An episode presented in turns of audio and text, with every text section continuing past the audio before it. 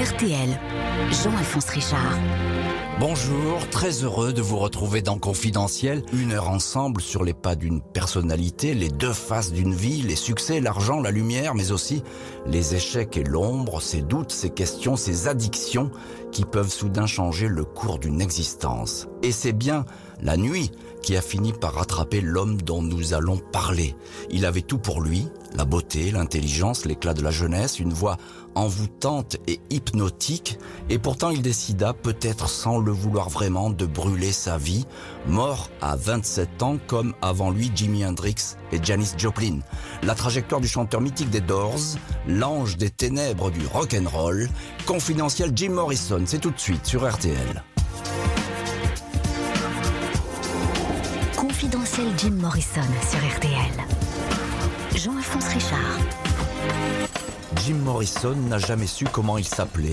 Était-ce le roi lézard, le tigre de cuir, le chaman du rock'n'roll ou le cavalier de l'orage ? Lui-même était perdu au milieu de ses surnoms. Son vrai nom, Morrison, il l'avait abandonné depuis longtemps, vestige d'un monde auquel il avait tourné le dos, sans savoir qu'il se dirigerait désormais vers l'abîme. James Douglas Morrison, prénom choisi pour rendre hommage au général Douglas MacArthur, voit le jour en mille neuf cent quarante-trois à Melbourne Beach, sur la côte de Floride. Ce lieu n'a aucune importance. Jusqu'à l'âge de ses quinze ans, Jimmy, puis Jim Morrison, va déménager dix-huit fois. Au gré des affectations de son père militaire, Steve Morrison, qui sera dans quelques années le plus jeune amiral de la flotte américaine. Chez Steve et Clara Morrison règne la sévérité. On ne fête jamais les anniversaires et les témoignages d'affection sont rares. Pas de châtiment corporel, mais les trois enfants du couple, deux garçons, une fille, sont priés de marcher droit.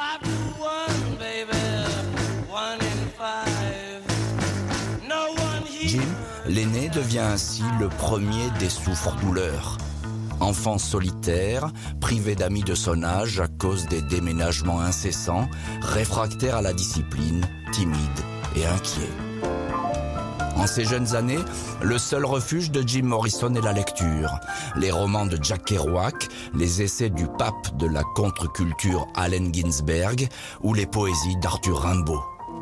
Il peut rester ainsi trois jours d'affilée sans sortir de sa chambre. Les livres, meilleur moyen de contourner l'ordre domestique et d'oublier sa solitude. Morrison déclara un jour sur scène, face au public, « Je veux vous dire une chose, on ne m'a pas donné assez d'amour quand j'étais môme. » Depuis l'âge de quatre ans, Jim Morrison cache un secret, habité par une vision avec laquelle il grandit et qui ne cessera de le poursuivre. Il avait quatre ans, sur la route qui traverse le désert du Nouveau-Mexique entre Albuquerque et Santa Fe. La voiture familiale était arrivée sur le lieu d'un accident, un camion renversé dans le fossé. Ses occupants, des Indiens de la tribu Sandia Pueblo, morts ou ensanglantés sur la chaussée. Jim Morrison racontera que ce jour-là, il eut le sentiment étrange d'être soudain habité par une ou deux âmes perdues de ces Indiens, dont celle d'un sorcier. L'âme aurait tourbillonné et jailli pour entrer en lui. Ce jour-là, il serait donc devenu un chaman, un de ces prêtres qui conversent avec les morts et recueillent leurs confidences. « C'était la première fois que je ressentais le goût de la peur », confiera-t-il. Tout au long de sa courte vie, Jim Morrison parlera ainsi aux esprits, croira aux prémonitions et vivra dans un monde peuplé de signes.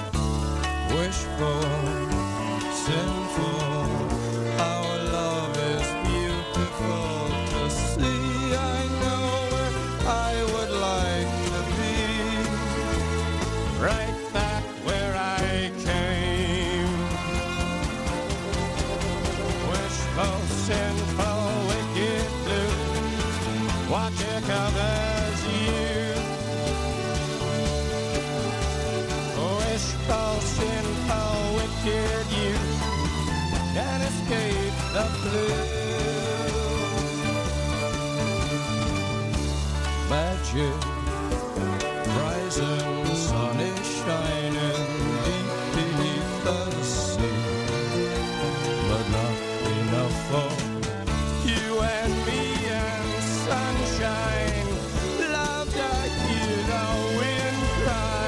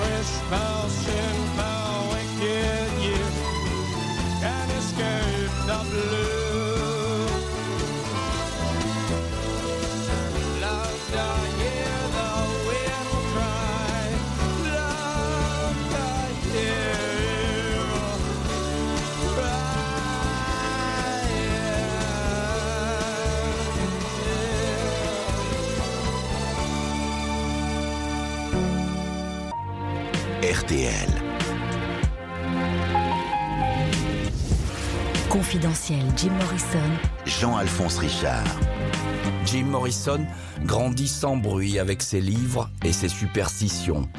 Beau garçon, bon nageur, longiligne et musclé. À dix-huit ans, il mesure déjà un mètre quatre-vingt-deux pour soixante kilos. We could be so good together. Il plaît aux filles, a même une première petite amie attitrée, Tandy Martin, qui lui fait découvrir les clubs de jazz, lui qui écoute en boucle Elvis Presley et Frank Sinatra. Devenu célèbre, il déclarera un jour « Je ne suis pas un nouvel Elvis, même s'il est mon second chanteur favori, Frank Sinatra reste mon préféré. » Someday, when I'm awfully low, when the world is cold. Jim Morrison se berce de rock et de crooner, mais n'a aucune ambition d'imiter un jour ses idoles. Il s'est essayé au piano, mais il n'est pas doué pour la musique. Ce qu'il veut, lui, c'est devenir écrivain et poète. Au lycée George Washington, il a déjà une cour d'admirateurs qui fréquentent le cours de littérature. Presque des disciples, tant le jeune homme, avec son regard magnétique et sa sévérité, fait figure de gourou. Jim Morrison répète à qui veut l'entendre qu'un jour il sera célèbre et volera de ses propres ailes. En finir avec sa famille et en premier lieu avec son père. L'idée obsède Jim Morrison depuis des années, mais pour cela, il n'a aucun autre choix que celui de la révolte. Alors qu'il va sur ses dix-huit ans, il boycotte la cérémonie de remise des diplômes de fin d'année. Son père l'envoie alors en Floride dans un institut universitaire qui ressemble à une maison de redressement.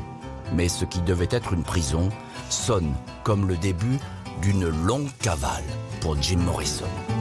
Loin de la maison familiale et bientôt à l'université de Tallahassee, Jim commence à faire les quatre cents coups. Il goûte à l'alcool qui l'assomme, au jeu dangereux où il défie la mort, un équilibre au-dessus des ponts d'autoroute, piéton toréador au milieu des voitures qu'il esquive au dernier moment. Seule sa nouvelle fiancée, Marie-Francis Werbelow, une brunette de seize ans qui affirme avoir des dons de médium, parvient à le calmer. Jim Morrison la quittera trois ans plus tard quand Marie-Francis décidera de se lancer dans une carrière de gogo danseuse dans un club de striptease. Étudiant en histoire de l'art, option théâtre, Jim Morrison est un chien fou qui aime le danger. Difficile de lui résister, même si avec lui, entre bars malfamés et maisons de passe à la frontière mexicaine, les expériences sont toujours extrêmes. Deux mois après l'assassinat du président Kennedy, Jim quitte Tallahassee, diplôme en poche, et entre à U C L A, l'université de Los Angeles, inscrit au département cinéma. C'est ici que la musique, cette fois, va définitivement lui mettre la main dessus, avec son cortège d'insomnie, de délire et d'addiction fatale. Jim Morrison a vingt ans, mais il ne sait toujours pas qui il est vraiment. Il s'habille comme James Dean, son nouveau modèle, et se rend même en pèlerinage dans le virage où l'acteur s'est tué. Mais c'est avec une poignée d'étudiants hirsutes, des hippies et des marginaux vivant dans des squats qu'il passe le plus clair de son temps. L'alcool, la marijuana, les premiers acides et bientôt le L S D sont toujours de la fête. Lors d'une de ces nuits sans fin, Jim Morrison a eu la prémonition que les poèmes qu'il griffonnait allaient le mener tout droit à la musique. Je n'avais jamais chanté, je n'y avais même pas songé. Et puis j'ai entendu un concert dans ma tête, tout un show avec un groupe, du chant et un public. Raconte Morrison, qui imagine même un titre pour ce groupe fantasmé, The Doors Open and Closed, les portes ouvertes et fermées. La rencontre à la fac avec un étudiant qui joue de la guitare et des claviers dans les bars, Ray Manzarek, puis deux autres larrons, John Densmore et Robbie Krieger, va consacrer la naissance d'un nouveau groupe qui s'appellera tout simplement The Doors. Jim Morrison écrit aussitôt à ses parents pour leur dire qu'il se lance dans le rock'n'roll. La réponse est un désaveu cinglant et ironique. Cette fois, les ponts sont coupés. Jim restera en contact avec son frère et sa sœur, mais ne reverra plus ses parents. « Enfant ni de ta mère ni de ton père », comme il l'écrira dans une chanson. Sa mère retrouvera un jour sa trace à New York, mais il se cachera et ne montrera aucun signe de vie. À l'été mille neuf cent soixante et onze, c'est par un journaliste du Washington Post que les parents apprendront le décès de leur fils.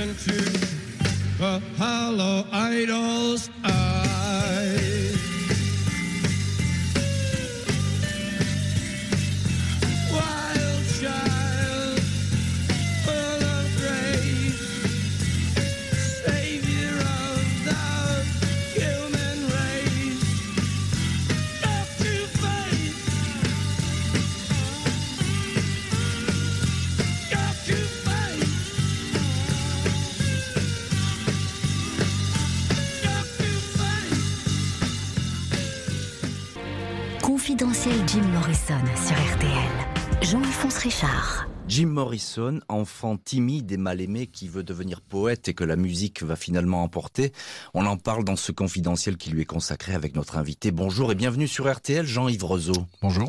Jean-Yves Rezeau, vous êtes directeur littéraire des éditions du Castor Astral. Vous avez écrit une biographie sur Janis Joplin, mais vous avez surtout beaucoup écrit sur Jim Morrison et il faut absolument lire votre Jim Morrison paru chez Folio Biographie.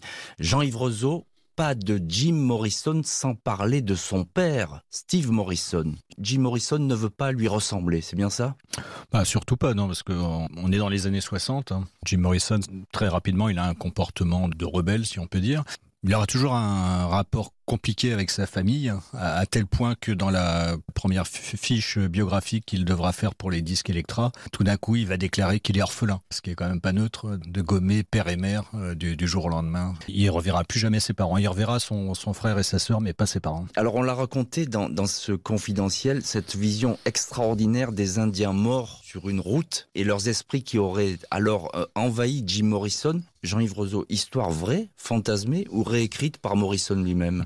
Difficile de, de savoir, l'accident l'accident a eu lieu. Pour les parents, euh, ils ont toujours dit que pour eux, ça avait été insignifiant et qu'ils avaient, qu'ils n'avaient rien remarqué. Mais quand on est un enfant de quatre ans, euh, un événement comme ça peut avoir des conséquences euh, très importantes. Il a amplifié la, la chose. Dans, dans ses écrits, il va faire plusieurs fois mention de cet événement. Pour lui, c'est un, c'est un événement fondateur. Alors, Jim Morrison, fou de littérature, ça c'est son pôle d'intérêt, oui. C'est ce qui lui plaît. Oui. Hein, sa passion, en fait, ce sont les livres et la littérature avant toute chose. À tel point que son frère, lors d'un déménagement, il va compter ses livres quand il est adolescent. Il a, il a plus de mille livres dans sa bibliothèque. L'idée pour lui, de toute façon, ça a toujours été de faire passer sa, sa poésie dans la musique. Jim Morrison, le poète qui sera finalement chanteur, euh, rencontre capitale pour la création des Doors, c'est en premier lieu l'homme des claviers, Ray Manzarek. On a l'impression qu'il y a lui seul peut... être ami avec Jim Morrison? Non, il a quelques amis, euh, Jim Morrison, euh, mais c'est toujours des amitiés. Euh, il a un ou deux amis à la fois, quelques amitiés comme ça, mais qui ne sont jamais suivies dans le temps, euh, à part Alain, Alain René, qui est un Français qu'il rencontre à, à Los Angeles. Et donc, il fait des études de cinéma et il rencontre Ray Manzarek, qui fait lui-même des, des études de cinéma. Des, des fois, une vie, ça bascule sur une conversation avec un ami. Et là, c'est le cas. Manzarek, il demande à, à Morrison, qu'est-ce que tu vas faire? Et Morrison lui dit, bon, j'ai quelques idées de choses. Chansons. Et Manzarek lui, lui demande de, de déclamer une ou deux chansons. Et non seulement Morrison dit les textes, mais il les, il les fredonne. Il a déjà des, des, des mélodies, alors qu'il n'est pas musicien, mais c'est, c'est des choses qui lui sont venues mentalement. Et évidemment, Manzarek est sidéré euh, par, par les paroles. Tout de suite, il a le flash et il sait, il sait qu'il va monter un groupe avec lui. R T L. Confidentiel Jim Morrison. Jean-Alphonse Richard. Avec les Doors, parfaitement inconnu, Jim Morrison décroche un petit contrat avec une maison de disques. Parmi ses premiers titres, au moins un fera un jour la gloire du groupe californien. Mais en attendant, la réussite n'est pas au rendez-vous. Les Doors vont de club en club sans qu'on les remarque. Les organisateurs n'ont aucune confiance en ce Jim Morrison qui ne sait pas jouer de la guitare, qui tient sur scène, qui chante pieds nus et dos au public, trop timide pour oser se retourner. C'est toujours à cause de cette timidité que Jim Morrison a eu du mal à aborder lors d'une soirée Pamela Courson.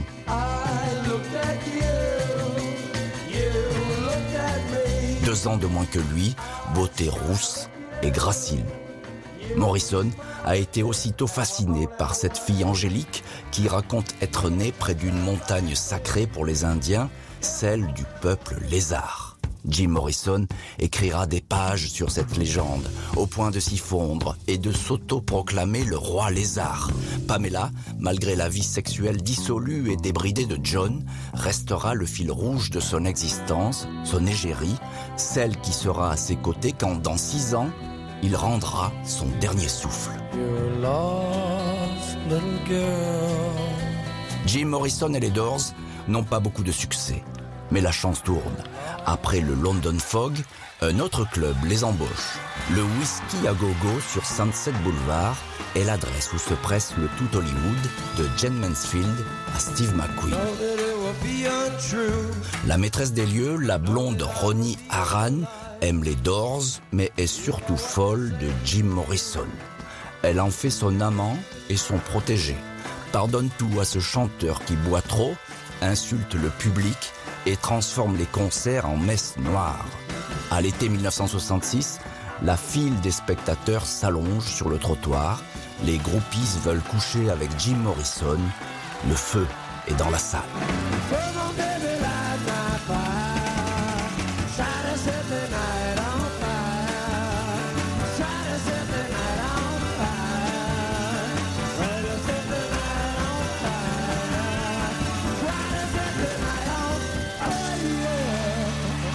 Les Doors, baptisés par un critique les missionnaires du rock apocalyptique, vont de triomphe en triomphe. Le phénomène Jim Morrison, sa voix shakespearienne, son regard sombre, ses traits androgynes, ses provocations quand il s'amuse à jeter des cigarettes allumées sur le public, tout cela donne naissance à un personnage presque irréel. Prince vénéneux du rock'n'roll. Quand son coiffeur lui a demandé quelle coupe il souhaitait, Jim lui a présenté une gravure représentant Alexandre le Grand. Ce jour-là, il adoptera la coiffure d'un conquérant. Elle lui donnera ce visage qui reste dans toutes les mémoires, celui de la beauté du diable. Jim Morrison commence à gagner beaucoup d'argent, même s'il ne se préoccupe pas de ses finances. Il ne possédera jamais rien, sauf une Ford Mustang Shelby cinq cents, offerte un jour par sa maison de disques avec laquelle il fera des concours de feux rouges brûlés. Pamela Courson demeure sa fiancée officielle, même si Morrison ne veut pas entendre parler de vie commune.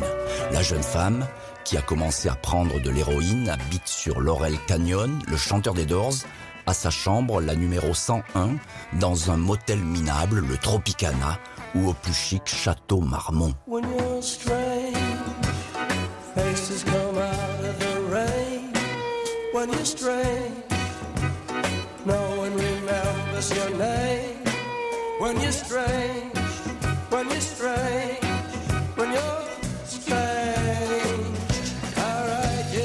Ces années-là, Jim Morrison se consume à une vitesse stupéfiante. Les excès, l'absence de sommeil, la multiplication des maîtresses. La journaliste Patricia Kennealy, adepte des rites satanistes, tombe enceinte du chanteur. Il lui demande d'avorter, elle s'exécute. La chanteuse et mannequin Nico, la muse de Andy Warhol, elle se fait teindre en rousse pour lui faire plaisir et conservera jusqu'à sa mort, dix-huit ans après celle de son amant, cette couleur de cheveux.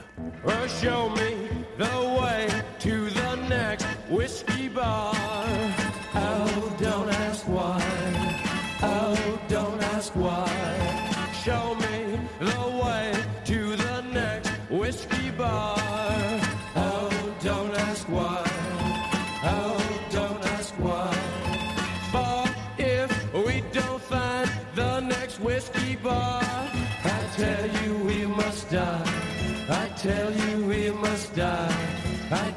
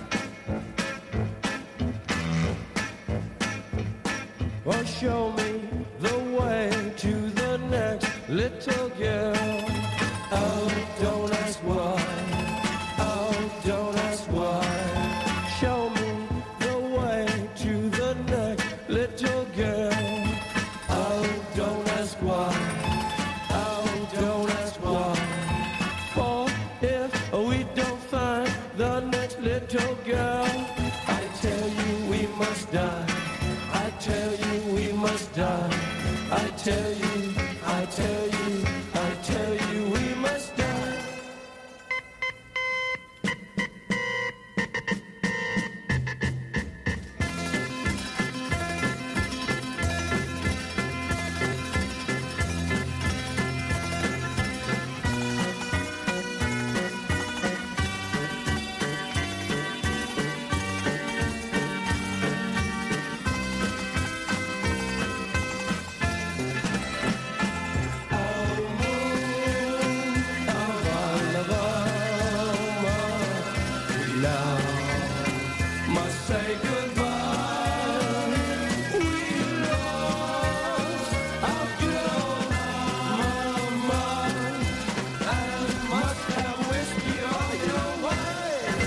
Confidentiel Jim Morrison, les Doors continuent après les infos.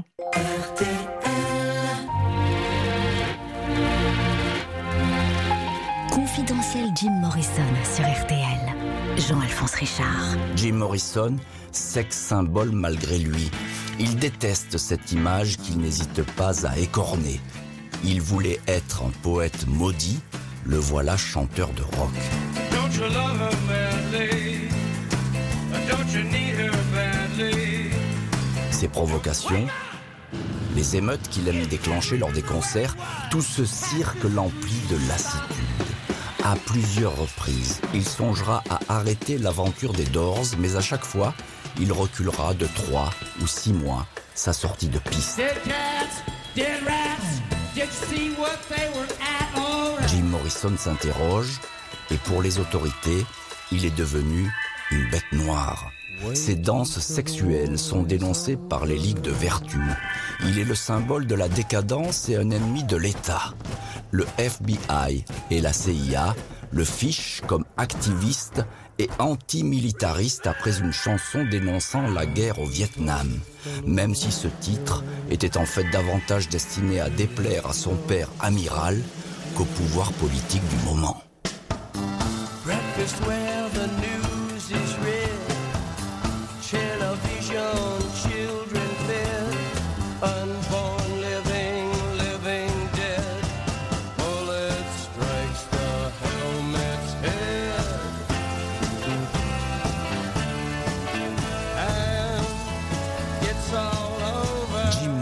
Est une star sous surveillance. Le moindre incident est désormais noté. À Portland, la police lui coupe le micro en raison des débordements de la foule. À New Haven, Morrison, vingt-quatre ans, amaille à partir avec un officier de police quelques minutes avant le spectacle. « Tout le monde me déteste, le monde entier me hait », éructe-t-il en public. La police surgit alors sur scène, le chanteur est roué de coups et menotté. Jim Morrison, premier artiste dans l'histoire du rock'n'roll à être arrêté en plein concert. La violence, la tension, l'électricité vont dès lors accompagner chaque sortie des Doors. Jim Morrison présenté comme le grand prêtre qui appelle la jeunesse à la révolte, un danger pour les valeurs éternelles de l'Amérique.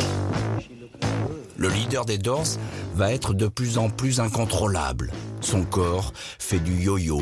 Enfle, puis maigri, visage bouffi ou émacié selon les semaines, barbu ou glabre.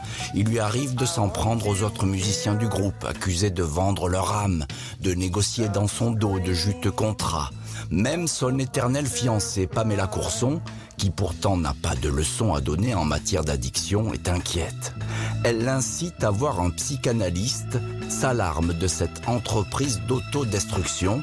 Jim, confie-t-elle à ses proches, est devenu un docteur Jekyll capable de se transformer sans prévenir en mister Hyde. Gonna win, yeah, we're taking over. Come on! Le trois mars mille neuf cent soixante-neuf, au Dinner Key Auditorium de Miami, la trajectoire de Morrison le maudit va se briser et entraîner avec lui les Doors, qu'on surnomme les Beatles de l'Amérique. Ce soir-là, devant plus de dix mille spectateurs, souvent très jeunes, Jim Morrison apparaît comme un spectre lugubre, barbu et inquiétant sous un chapeau frappé d'une tête de mort. Il est exalté, traite le public d'esclaves, puis appelle la foule à se déshabiller. Il mime une fellation avec un manche de guitare et commence à défaire sa ceinture. L'ingénieur du son l'empêche d'aller plus loin, mais la rumeur court déjà. Le chanteur des Doors a exhibé son sexe. Come on, come on, come on, come on, now touch me, baby. Can't you see that I am not afraid? What was that promise that you made? Why won't you tell me what she said?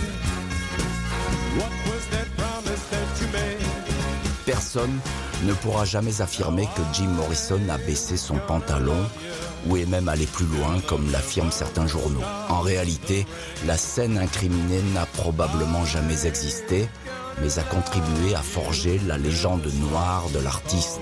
Sur la base de témoignages disparates, le shérif local puis la justice ouvrent une enquête.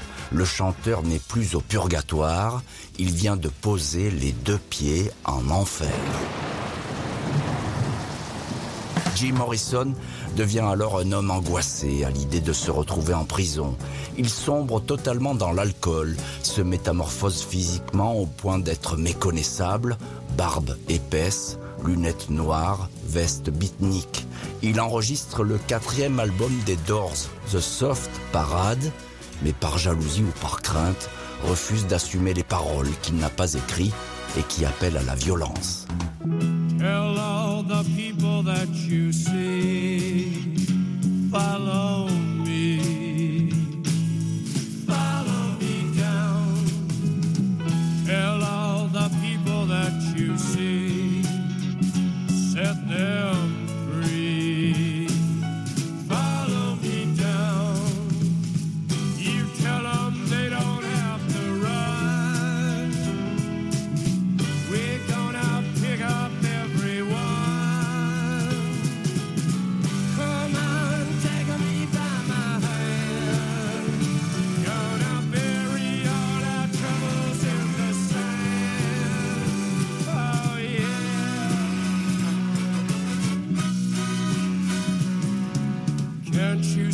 the wonder at your feet, your life's complete. Follow me down, can't you see me growing? Get your guns, the time has come. Now follow me down, follow me across the sea where milky babies seem to be, molded, flowing revelry. The one that set them free. Tell all the people that you see, it's just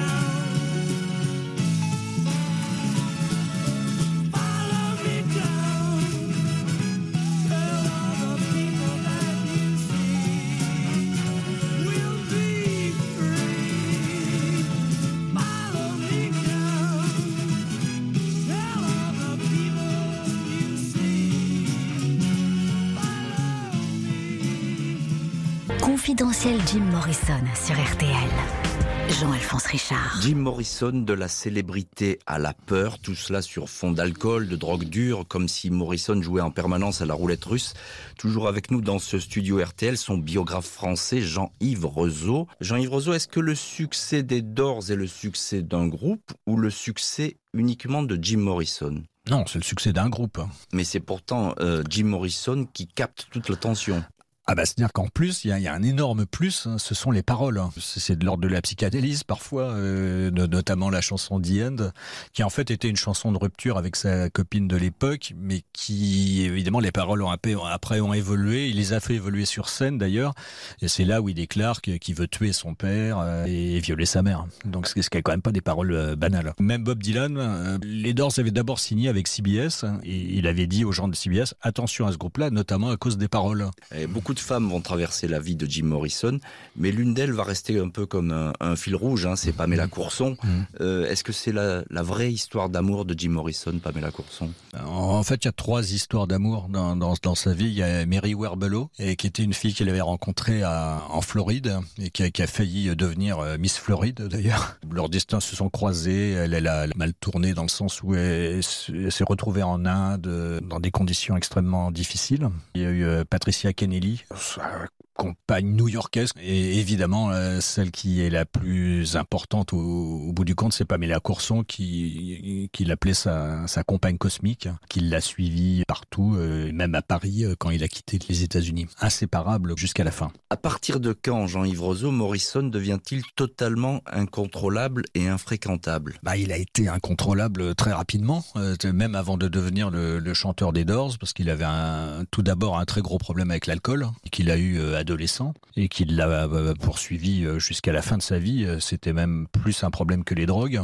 Et au sein des Doors, quand est-ce que ça commence à très mal se passer ? Alors ça se passe très bien euh, pour les deux premiers albums globalement. Et puis après, il va très mal vivre d'une part la vie euh, sur les routes et, et en concert. Et surtout, il va pas du tout aimer euh, devenir une icône. Alors le fameux concert de Miami qui marque vraiment la déchéance de Jim Morrison. On sait aujourd'hui qu'il n'a jamais sans doute montré son, son sexe en public, comme on a pu l'écrire ou le dire. Alors, est-ce qu'on a voulu faire à ce moment-là la peau de Jim Morrison ? Oui, parce que le... il était un danger. C'est, c'est quelqu'un qui pouvait influencer la jeunesse américaine, une grande partie de la jeunesse américaine, et ça c'était insupportable pour des, des musiciens. On a retrouvé des, des centaines de pages de, du F B I sur lui, et il disait qu'il était dangereux, et ça s'était mis à demi-mot, mais qu'il faudrait songer à l'éliminer quand même, hein. Du moins à l'écarter. Alors après, certains ont même dit qu'il avait été tué, ce qui est faux, hein, sous la pression du F B I. Confidentiel Jim Morrison sur R T L. Jean-Alphonse Richard. Jim Morrison vit sous la menace permanente d'aller un jour ou l'autre en prison. Il a le sentiment d'être cerné, d'être tombé dans un traquenard. Sa paranoïa est décuplée. Même son corps, ruiné par l'alcool et la drogue, ne semble plus lui obéir. Il est malade, sans doute atteint d'un cancer de l'urètre, comme le révélera plus tard un rapport médical, mais il refuse de voir les médecins.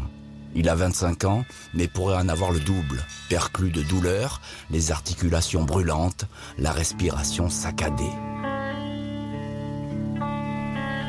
Dans le sillage de son chanteur déchu, les Doors deviennent infréquentables. Les portes se ferment, le groupe va s'éteindre.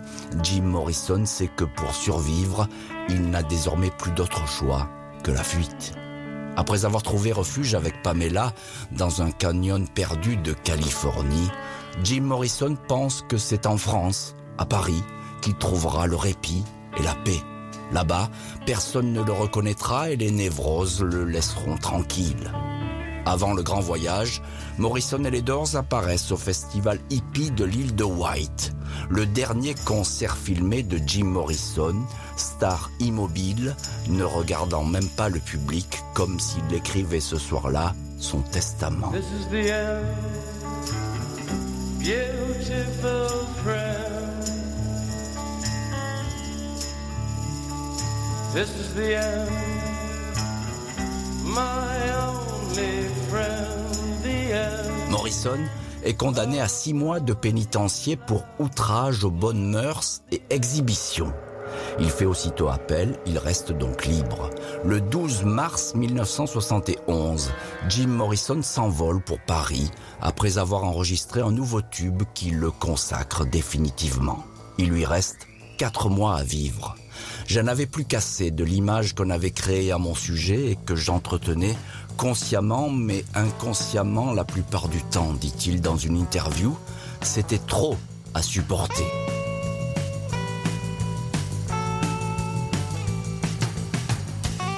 À Paris, Jim Morrison a retrouvé Pamela. Ils habitent un appartement prêté par une amie française au numéro quatre de la rue Beautreillis, dans le Marais. La drogue, cocaïne, héroïne, ainsi que l'alcool partagent toujours la vie du couple. Mais le chanteur des Doors semble s'éloigner de ses démons. Il cesse même un temps de boire, sa silhouette s'affine. Il ne cesse d'écrire et son humeur est joyeuse. Mais ce n'est qu'un mirage. Dans les semaines qui suivent, alors que le couple a voyagé en Corse, En Espagne et au Maroc, la santé de Morrison se dégrade. Il tombe du deuxième étage d'une chambre d'hôtel. Miraculeusement indemne, grâce au toit d'une voiture. Jim Morrison a souvent le souffle court. Il tousse, frissonne alors que la douceur de l'été s'est pourtant emparée de Paris. Mais pas question de consulter un médecin.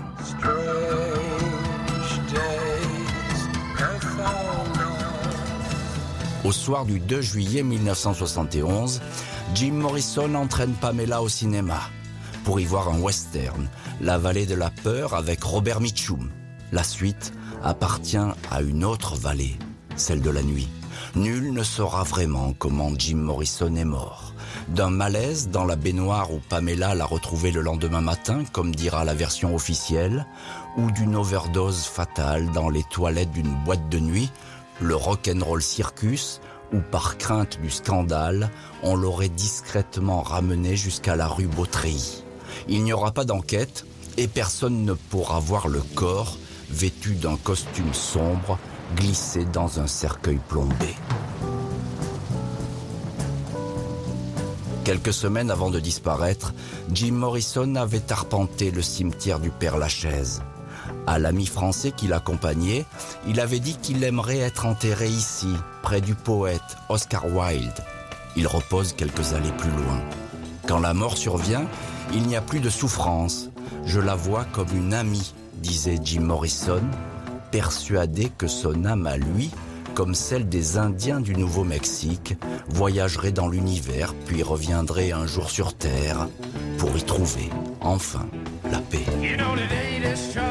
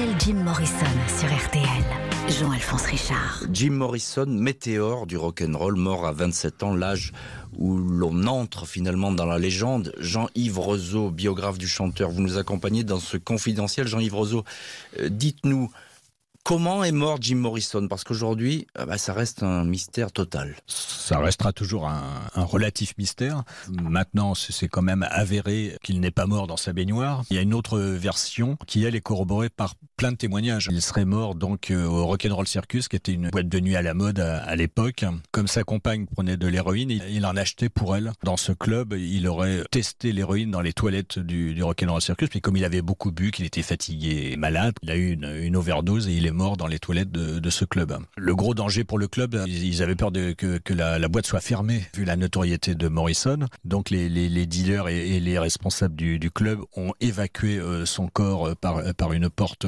dérobée euh, du club. Ils l'ont entouré dans un tapis et l'ont transporté en voiture euh, rue Beautreillis et l'ont plongé dans la baignoire pour essayer de le, le ranimer, puisque c'était une technique euh, employée en cas d'overdose. Ce qui est extraordinaire, c'est qu'il n'y a jamais eu d'enquête. Non, on a essayé, non pas d'étouffer l'affaire, mais de passer à autre chose, quoi. Euh, l'information va mettre du temps à circuler. Il est déclaré mort sous le nom de James Douglas Morrison, donc personne ne fait le, le lien avec Jim Morrison, le chanteur des Doors.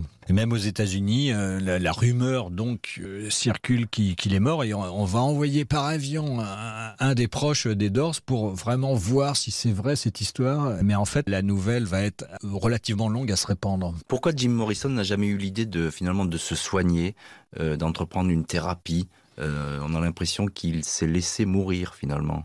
Mais il a toujours eu la, la, la prescience du, d'une mort précoce. Il l'a dit dans, à, pl- à plusieurs moments de sa vie. Il savait qu'il ne vivrait pas longtemps. Il se projetait jamais dans le futur. Donc c'est quelque chose qu'il avait en lui. Alors se soigner, euh, il avait vaguement vu un psychologue, mais euh, en fait c'est le psychologue qui a, eu, qui a été plus troublé que, que Morrison. Il a été déstabilisé par, par Morrison, donc ça a tourné assez court la thérapie. Enfin, il fallait vraiment le, le traîner pour le soigner. Est-ce que les dents sont toujours à la mode aujourd'hui? euh, Oui, ils vendent encore énormément de disques et on les entend toujours. On voit toujours des t-shirts avec Jim Morrison. Enfin, il est toujours très présent. Ouais. Et Jim Morrison reste une icône au même titre que Jimi Hendrix, par ah exemple. Ah oui, oui, tout à fait. Ouais. Oui, j'ai même l'impression qu'on voit plus de t-shirts Jim Morrison que Jimi Hendrix. C'est encore la tombe la, la plus visitée du Père Lachaise. C'est Jim Morrison lui-même qui avait choisi son emplacement au Père Lachaise. Un jour, il, il était euh, avec Alain René, son ami français qu'il avait rencontré à, aux États-Unis. Ils étaient euh, au Sacré Cœur. Et Marissol lui dit qu'est-ce qu'on voit au loin là, puis lui, lui désigne euh, le, le, le Père Lachaise. Et Marissol lui dit ah bah c'est, c'est là que je voudrais être enterré plus tard. Merci beaucoup Jean-Yves Rezeau de nous avoir fait toucher du doigt le mythe Jim Morrison. Les Doors sont décidément éternels. Émission préparée par Justine Vigneault, Philippe Duval était à la réalisation. On se retrouve lundi quatorze heures trente dans Confidentiel spécialité avec Sharon Stone. Tout de suite, vous retrouvez Laurent Ruquier avec l'été des grosses têtes.